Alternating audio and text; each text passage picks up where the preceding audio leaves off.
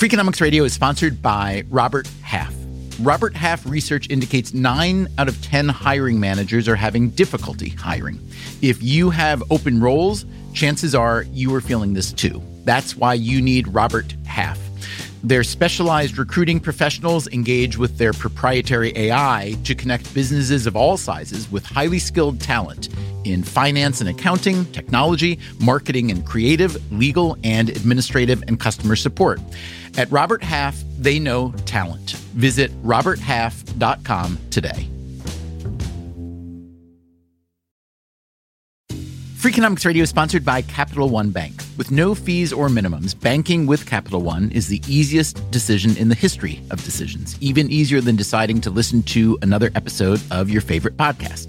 And with no overdraft fees, is it even a decision? That's banking reimagined. What's in your wallet? Terms apply. See CapitalOne.com slash bank. Capital One N.A. member FDIC. Ladies and gentlemen, Stephen Dubner has lost his voice this week and is home sick. So we bring you this rebroadcast from Marketplace. Enjoy. From APM, American Public Media, and WNYC, this is Freakonomics Radio on Marketplace. Here's the host of Marketplace, Kai Ryssdal. Time now for a little bit of Freakonomics Radio, that moment in the broadcast every couple of weeks where we talk to Stephen Dubner, the co-author of the books and the blog. Oh, geez, Kai, I'm sorry. I'm sorry. Fight through it. okay, all right. Okay. Books and the blog of the same name. It is, of course, the hidden side of everything. Ah, let me find the button, Kai. I got it. I got it. All right. Apologies. So, what are you doing? I'm sorry. We just put a burglar alarm in the studio here. It goes off like every five minutes. One I'm, would think so you'd be able to turn it off when you're on the radio, dude. You would, but you know, it's not just me, Kai. Do you have any idea what the false alarm rate is for burglar alarms in this country? Well, I'm just going to guess you're trying to make a point here, so I would say high. Yes. The data show that false alarms account for 94 to 99% of all alarm calls. Okay? I mean, that's that's great that they're false alarms, but it's bad that they're false alarms, right? Well, you know who hates it even more than the homeowners are the police. Yeah, of course. Listen to Craig Steckler. He's the police chief of Fremont, California. When he realized that 98% of the alarm calls to his department were false alarms, he started to figure out what this was actually costing him. Okay. The officer's time, we figured it was around sixty-seven dollars, and for each officer to respond, two officers per call. Then the dispatch time was around twelve dollars for every dispatch call. So you know, we took those figures and multiplied it by our number of alarms and came up with this figure of six hundred and sixty-four thousand. So Wow, right that's that that's just a lot of false alarms. We talked to Simon Hakim, an economist at Temple who's been studying this issue for a long time.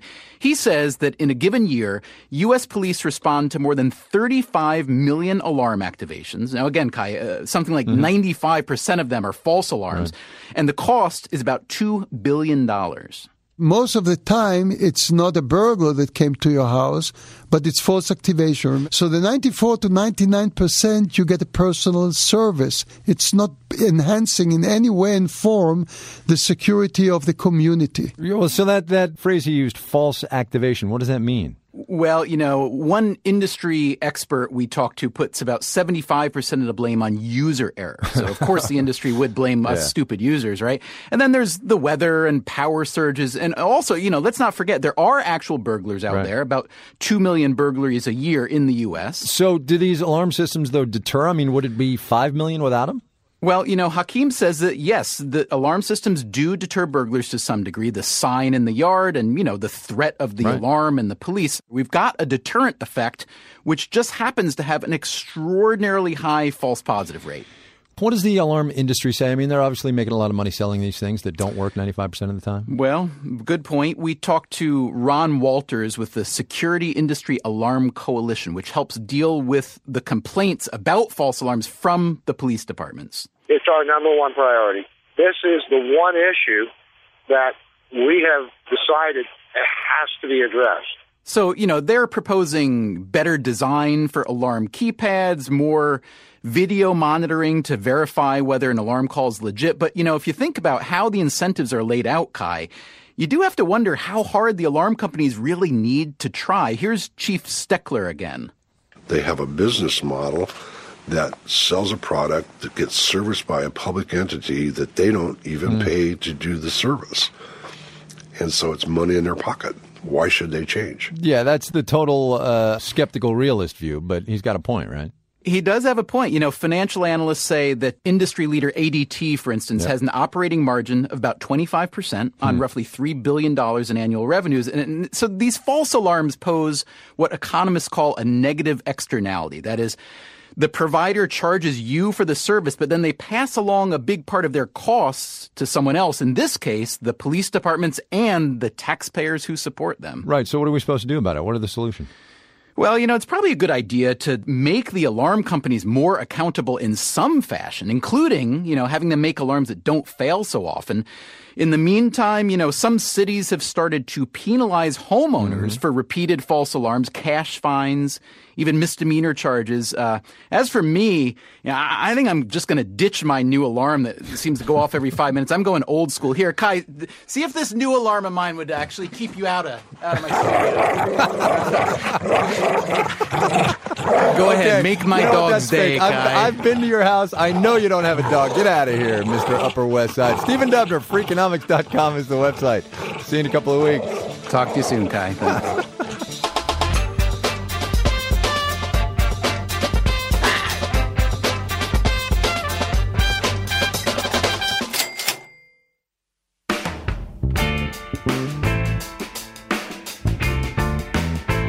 Hey, podcast listeners.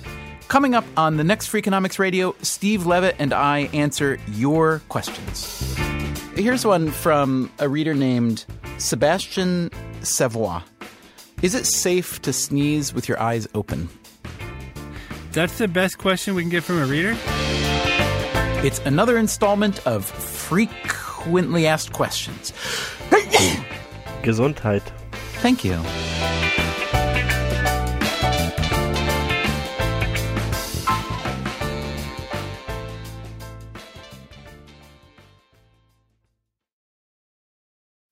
People today can spend half their lives over 50. So it's good to be financially ready for what's important to you as you get older, like a family vacation. Or starting your dream business. Welcome to Connie's Coffee. How may I help you? AARP's trusted financial tools can help you plan for whatever your future holds. That's why the younger you are, the more you need AARP. Start planning today at aarp.org/moneytools. Walmart Plus members save on meeting up with friends. Save on having them over for dinner with free delivery with no hidden fees or markups. That's groceries plus napkins plus that vegetable chopper to make things a bit easier. Plus, members save on gas to go meet them in their neck of the woods. Plus, when you're ready for the ultimate sign of friendship, start a show together with your included Paramount Plus subscription. Walmart Plus members save on this plus so much more. Start a 30-day free trial at walmartplus.com. Paramount Plus essential plan only. Separate registration required. See Walmart Plus terms and conditions. Freakonomics Radio is sponsored by Cars.com. Have you heard about the Your Garage feature on Cars.com? Here's how it works you add your car to your garage to track its market value and cash in when the time is right to sell. Track both your car's historical and projected value. When it's time to sell, easily secure an instant offer from a local dealership or sell it yourself on Cars.com. Start tracking your car's value with your garage on Cars.com.